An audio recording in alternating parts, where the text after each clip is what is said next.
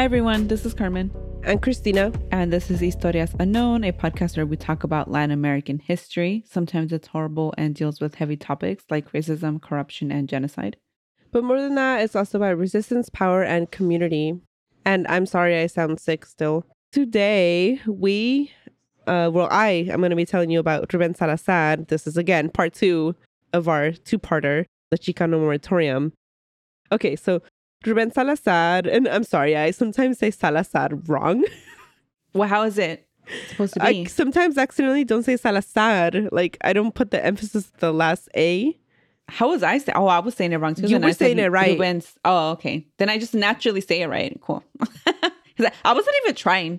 I think I was accidentally saying just like Salazar. Salazar instead of Salazar. Yes. Okay. Okay. I, I hear it. I hear it. When you say it without the accent, it sounds like um like a Spanish Harry Potter spell. No. yeah, yeah, I guess it does. Yeah. I said said it like that a few times last episode. Mm. so my bad. Oh. Okay. And then I sometimes said it right. Might happen again. Do you have the beanie? Oh yeah, this is the Oh, beanie okay. that I've got you. Um sorry, Carmen and I you're not gonna I'm see sorry. it because we're not cut- cut it recording. But um I got us some beanies from paliroots.com. They are a Palestinian owned clothing company who sell stuff about Palestine and proceeds go to um feeding children in Gaza. Mm, cool. but I got us a beanie and it has like a little red, the Gaza strip basically on a white beanie. And then the back says Palestine. So you can switch it. Oh, okay. Yeah. But I like Cool. this better. I like this little, Oh. it looks really good. So yeah, I have yours. Okay. So, uh, yes, Ruben Salazar was born on March 3rd, 1928 in Ciudad Juarez, Mexico. He immigrated with his family the following year. So he was eight months old when they immigrated from Mexico to the United States in 1929. And there's not a lot on his like early childhood or early life, really, before Mm-hmm. graduating college, basically. There's not a lot of information. So he became a naturalized citizen on October 15, 1947. He grew up in Texas, attended public schools, and graduated from El Paso High. Shout out to El Paso High. It's haunted. Ah, yes. Yeah. Little spooky tales. Shout out. yeah, a spooky tales shout out. So he graduated from there in 1946. So the following year is when he became naturalized as a citizen in 1947. So then he went to the University of Texas at El Paso. At, the- at the time, it had a different name, but I didn't write it down. oh, okay. And this is where he earned a bachelor's degree in journalism. He started his career at the El Paso Herald Post. And here he had a lot of firsts. Amazing. I Yeah. love it. he was the first Latino reporter, the first Latino foreign correspondent, and the first Latino columnist of the city, basically. Wow. His work was controversial. co- oh, I can't. Controversial? yes, thank you. His Uh-huh. work was controversial even back then. He once pretended to be a homeless man so that he could get arrested and then report on the poor treatment of prisoners in El Paso. Wow. Like, that's how committed- dedication. Mhm, Yeah, mhm. that's how committed he was to his work. And of course, this caught the attention of like many. So he was able to uh, move to Northern California in 1956, where he began to work for the Santa Rosa Press. Santa Rosa Press Democrat is the newspaper. And then he later worked for the San Francisco News. And then in 1959, the LA Times was like, hey, come work for us. So he moved to Southern California to work for the LA Times. And his work at the LA Times is probably his most like popular, well-known work. Mhm. Here he was a foreign correspondent as well. So he covered the 1964 US invasion of the Dominican Republic, which is on our topic list. I will cover it. Oh, I was going to say something. I've been learning about that from Geopolitical Economy podcast. Also, Oh, have you? Have yeah. I'm just never going to shut up about that podcast. I know it's so good. We don't learn about any of the US invasions of that time. And you know what else that I learned from the podcast that I was like, I never connected the dots on uh, because I'm not as smart as the people on that podcast or Ben Norton and his guests.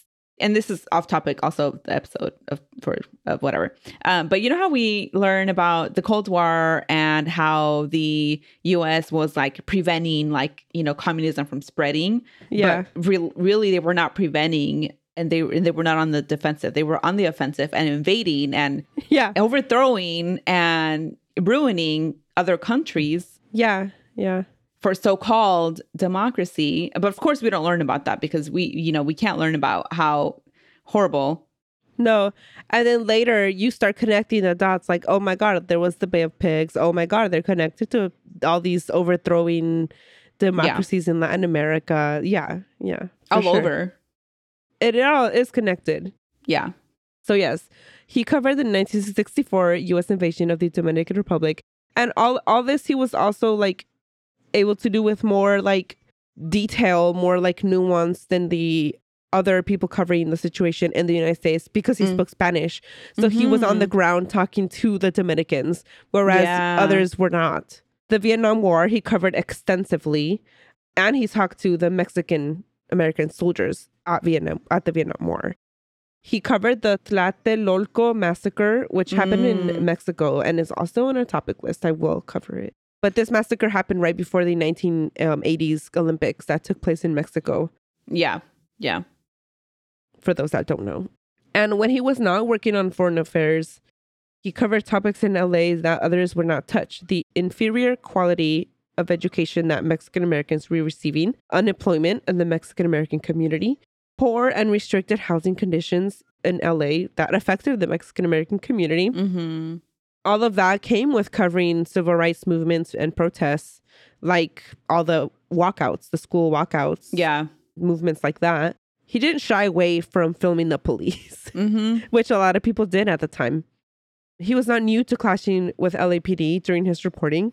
He was already like on their watch list because all of that. Yes, especially when he began covering the East LA walkout specifically. He was the only one reporting on the Mexican American community during this time. So he became like the voice for everyone, really. Mm-hmm. And after his death, like a martyr for the Mexican American Yeah. community. Like he's he was put on a pedestal. And he, there's even like some people that are like, oh, he doesn't even deserve all that. Why not? I mean, he was doing these things, and then someone like set out to like bust the myth of Yeah. Ruben Salazar, and they like talked to his family, and apparently he was like he didn't speak Spanish at home with them, and they're like he married a white woman. Oh, He was like reporting on these things, but then he went home to a white community. He had a white wife, and his kids didn't speak Spanish.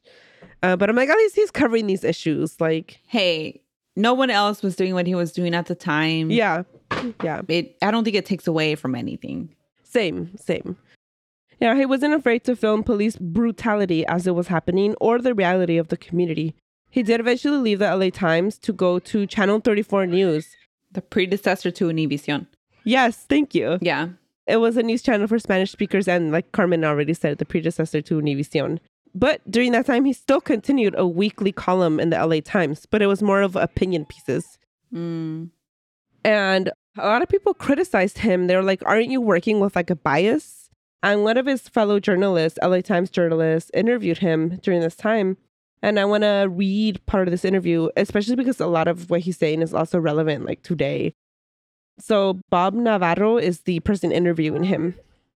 Bob Navarro tells him, but it seems that to me, you're leaving a position as a reporter who should be, quote, objective and venturing into an area of advocacy. And then Ruben Salazar replies, Objectivity is impossible, and I don't think there's a newsman alive who really thinks that objectivity is the name of the game in the news media. And then Bob says, But is advocacy the name of the game? Can you work as a functional day to day reporter in the position of advocacy? And he replies, I'm only advocating the Mexican American community just like the general media is advocating, really, our economy, our country, our way of life. So I'm just advocating a community within a community, which, by the way, the general community has totally ignored. And so someone must advocate that because it's easy for the establishment to say, aren't we all the same? Aren't we all Americans? Well, obviously, we're not. Otherwise, we wouldn't be in the revolutionary process that we are in now. Speak on it. Speak on it, Ruben. Yeah. And like, yeah, truer words have, or like, it's just, it's still relevant. It's like, Yes. and yeah. this was what, 1960 something? I don't know. Yeah. Write down the date. His reporting on Chicano issues made him a target for the FBI, of course, mm-hmm. because they're bitches. the Federal Bureau of Bitches. Oh my god. Some of those that were close to Ruben Salazar strongly suspect that he was targeted during the Chicano moratorium. Yes, yes, yes. Because a lot of people claim it was an, an accident, including the LAPD, but a lot of people think it was on purpose. Also, the LAPD is full of shit. Also, they suck. also, fuck them. Yeah, seriously. Three months after that interview with Bob Navarro, Ruben Salazar was killed during the Chicano moratorium. But for at least six months before his death, he felt like his life was in danger and that he was going to be killed. During a protest at Roosevelt High, and this is during the East LA walkouts, so the high schools in East LA, Ruben Salazar captured a moment when an LAPD officer dragged a teenage boy, like he was just dragging him for no reason. And he recorded this. The LAPD tried to block his reporting on this. They went as far as writing letters to the LA Times editor Mhm. demanding this to be retracted. And then he was under even more hot water with the LAPD when he began investigating the murder of two Mexican nationalists at the hands of LAPD officers. So this was a case of mistaken identity. The two men were not who the LAPD thought they were. Still, they entered this apartment and killed them. Oh my god, story is what are we always say? Story is As old as time. oh yeah, something they are doing to this day.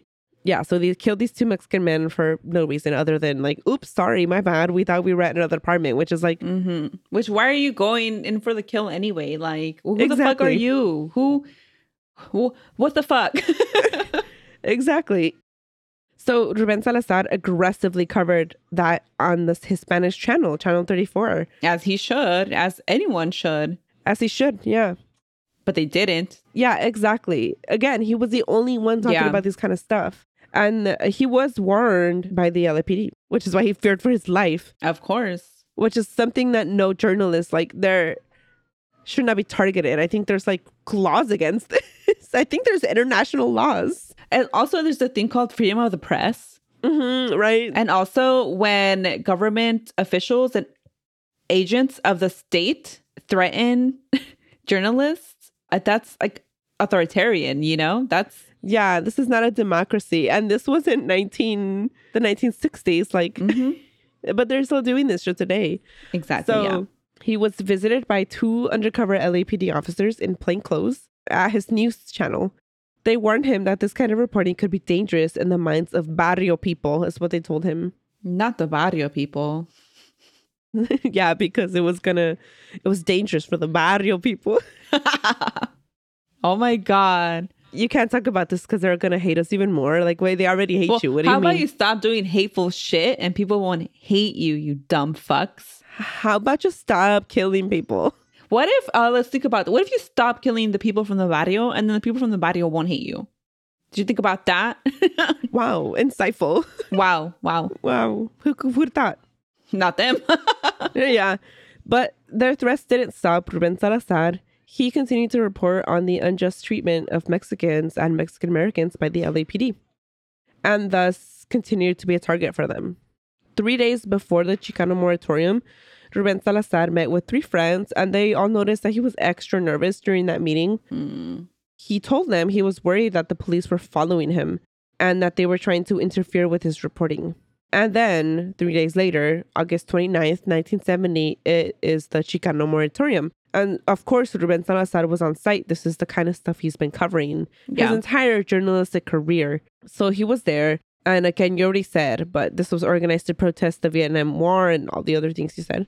Or Mexican Americans from name, like largely, were being killed um, in disproportionate numbers during the Vietnam Mhm. War, um, which is why the whole thing, you know, began. And then, like you said, the owners of the Green Mill liquor store called 911. And see, the only thing I could find is that they were complaining of people stealing from them, but I could not find that they were locked in. Yeah. Yeah. Wow. And they were just worried about people stealing Yeah. from them because uh, there was a large group of 50 in the store. That's uh, when the LAPD began firing tear gas. Things got more violent. Ruben Salazar was taking a break at the nearby Silver Dollar Bar when all this was taking place.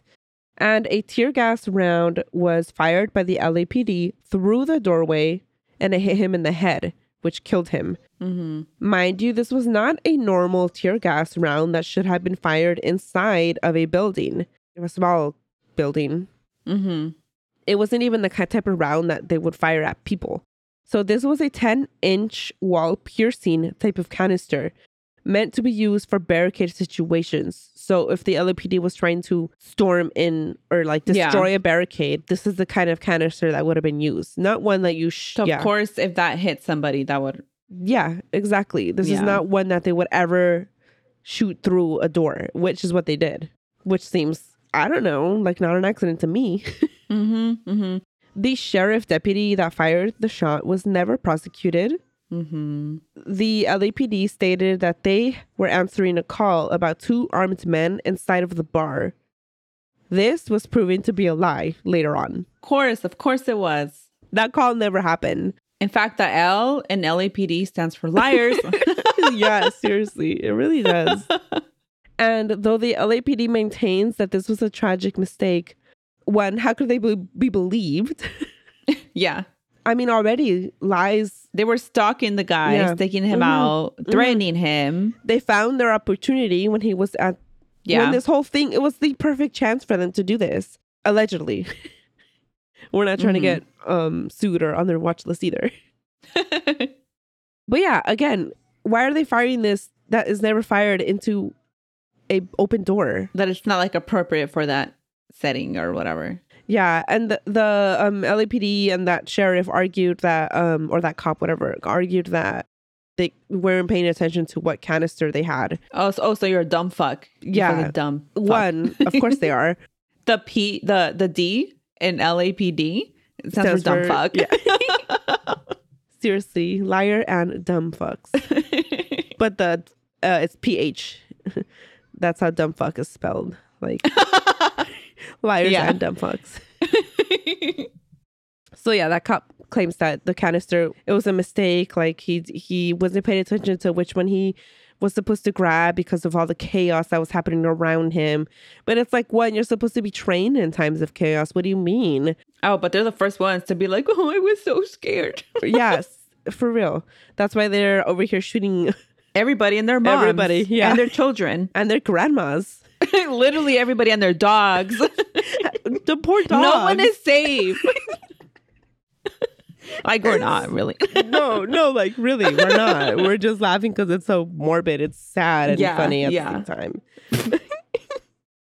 so yeah, the LAPD maintains this was a tragic mistake, but they did end up settling in the lawsuit brought by the Salazar family three years after. Um, so in 1973, they settled for seven hundred thousand dollars.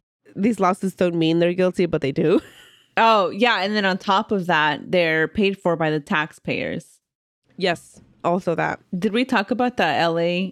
Sorry. Oh, If no one has thing. listened to um man, what's it called? what is it? The Hold on, let me look. I still have it on my. Oh, I think it's called the tradition of violence, but let me double check. I think it is. Yeah. Excellent podcast on all of this kind of stuff. Like It really is. it truly infuriating. We'll link it on the show notes. Yeah, a tradition of violence. Mm-hmm. Yeah, and she she's on their watch list too because of all her reporting on all Yeah. of this. What's her name on there? Mm-hmm. She's a journalist. Yeah. Cerise Castle. Yeah, if you look her up, you can also see her um articles on all of the same From Knock almost the LA. same.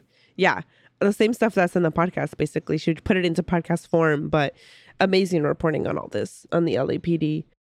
Yeah, there's a plenty, uh, several Mexican Americans, Chicanos, and a lot of uh, Ruben Salazar's friends that maintain he was targeted on that day, the day of the Chicano moratorium. Um, he was already being watched by the FBI, even as far as his early reporting days, like when he was a foreign reporter. He spent some time in Cuba reporting, Oh, and apparently that's when he got on their watch list. that probably put him on the watch list. Yeah. Mm-hmm. There's one LA Times journalist, Robert Lopez, who continued seeking answers. And 40 years after Ruben Salazar's death, he requested a what's called a FOIA, um, Uh-huh. Freedom of Information Act request. Um, so this is supposed to be like you you do a Freedom of Information Act request, and the files that you're requesting on are given to you. Sometimes they're information, but it's supposed to be free for you to access not Mhm. free, but like available. And so he did one to try and obtain the FBI file on Ruben Salazar. There was a ton of back and forth that was unnecessary for him. Eventually, I think he said like 10 years after he originally requested the file. Like like 3 years ago he got the file. And when did he first request it? I don't remember the exact Oh, year, okay. but I think it was like early 2000s and he received it like 2 years 3 years ago. And so they didn't really provide any like new answers for him or anyone. They were just like he was being watched during these time frames and just like a lot of his reporting was in the file. Mm-hmm. He also requested uh, the LAPD files on him, and he, after a lot of back and forth again, did receive those as well. And he even has a whole amazing article in the LA Times. It's in the show notes as well, but so in the LATimes.com, one of the articles that I used is Chase. Okay, so it was 2020 when he received the information. I Wow. thought, and so I think it was at least 10 years when he finally got the file. But Chasing Salazar is the name of the piece, and it's all under the LA project or LA Times projects. Chicano Moratorium is like the big project, and then underneath that is his article called Chasing Salazar. Mm. And it's like this long ass thing about how he's just been looking for answers. wow. But I mean, really, there was like nothing new. Oh, one thing I did um didn't really mention, but he also spent a lot of no, I did because he covered the Tlatelolco. Yeah. Tlatelolco. I can't say that. Yes, that one. He spent a lot of time in Mexico. Was also like he mastered code switching because um mm. he had to be in these very like white spaces. He was often the only Mexican man like in a in a newsroom. Yeah. He Oh, okay. And like I mentioned earlier that he someone was like judging him how he wasn't really the, Yeah. the advocate that he said he was because he lived in a white area. Mm-hmm. He lived in Orange County Oh. in a very right wing area. And so he had to act, you know, like Yeah. switch. Um Yeah. But yeah, so Robert Lopez, you know, he did that long ass report, and like in the in the end, he doesn't really get you know like new answers. There's no new like clues in there about whether he was purposely targeted because they're not going to admit that or give him the information that says that. Mm-hmm. he did find something that was new to him is that apparently there was a federal grand jury investigation after his death that no one really reported on at the time Oh. though the grand jury was over very fast and it came to nothing, no charges were filed Mm-hmm. towards LAPD or anything like that. It happened and like that wasn't reported on. There's other reporters that worked at the LA Times that during this period. Uh, Frank Del Olmo is one of them. He told Ro- Robert Lopez during Robert Lopez's investigation on this that he believes they were silenced by the LA Times Mm. that the LA Times wasn't really allowing anyone to fully investigate Ruben's death, even though they had the capacity to because I believe that. they're Yeah. a big journalistic entity, right? Yeah. But they were told to like not report on it, not write pieces on it. They barely had like a mention of him after he passed. And like his friends that worked there were like, They were like, what the fuck? yeah, he was so important to this paper. Like, what do you mean? Yeah. But it's like they were trying to get over it as fast as possible. Yeah. is what Frank Del Olmo told um, Robert Lopez. They weren't allowed to Mm. investigate Ruben's death. Like the paper was just trying to Mm-hmm. sweep it under the rug, forget about it. And in the end, the verdict is mixed. Mm-hmm. There's some that still believe to this day he was purposely targeted, while there's others that don't. Yeah. What is clear, though, is that he did die from the same state sanctioned police violence that he was reporting on. Yes. In the end, whether it was on purpose or not, it was still a state. It was still state sanctioned violence. Exactly. and intentional violence at the worst and at the best extreme negligence Yeah. So he has, of course, inspired a bunch of Latinos, Latinas to become journalists.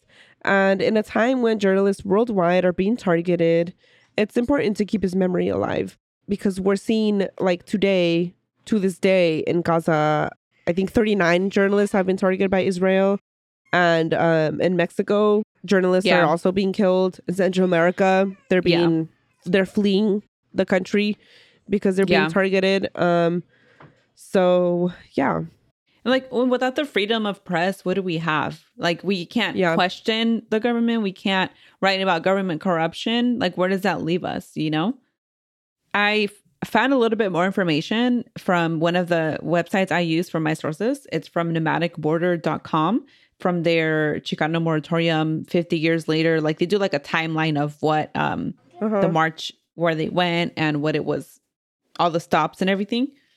And in the part of the article where they talk about the silver dollar bars place in history, Mhm. um, they um, talk about everything you talked about, but they mentioned that Ruben and his cameraman Guillermo Restrepo went into the bar specifically because they they felt like they were being followed by the cops. oh, yeah, wow. and there- there's a picture. I don't know if you came across this picture. Multiple eyewitnesses said that, um, and the deputy, I don't remember if he said his name or not, Thomas Wilson. He ordered several people into the bar at gunpoint before firing into it. Oh, I did not see that. And there's a picture, and it- and everything is in my in the sources I sent you. It's the from again from nomadicborder.com. But there's a picture that Raul Ruiz from La Raza magazine uh, captured of the deputy pointing the gun at people in, at the entrance of the bar just before Ruben Salazar was killed. so they knew he was in there. They knew he was in there. Yeah. This this makes it even seem more like it was on purpose. Yeah. And so then Restrepo, the uh, camera, what are they, videographer? He crawled into the back alley where he ran into a group of sheriff's deputies and they ordered him to leave at gunpoint. And then the KMEX management repeatedly called repeatedly called the sheriff's department for information about Salazar. And they were dismissed. And Ruben Salazar's colleagues found out about his death on the English language TV five hours after his homicide. Oh my god, I did not see any of that.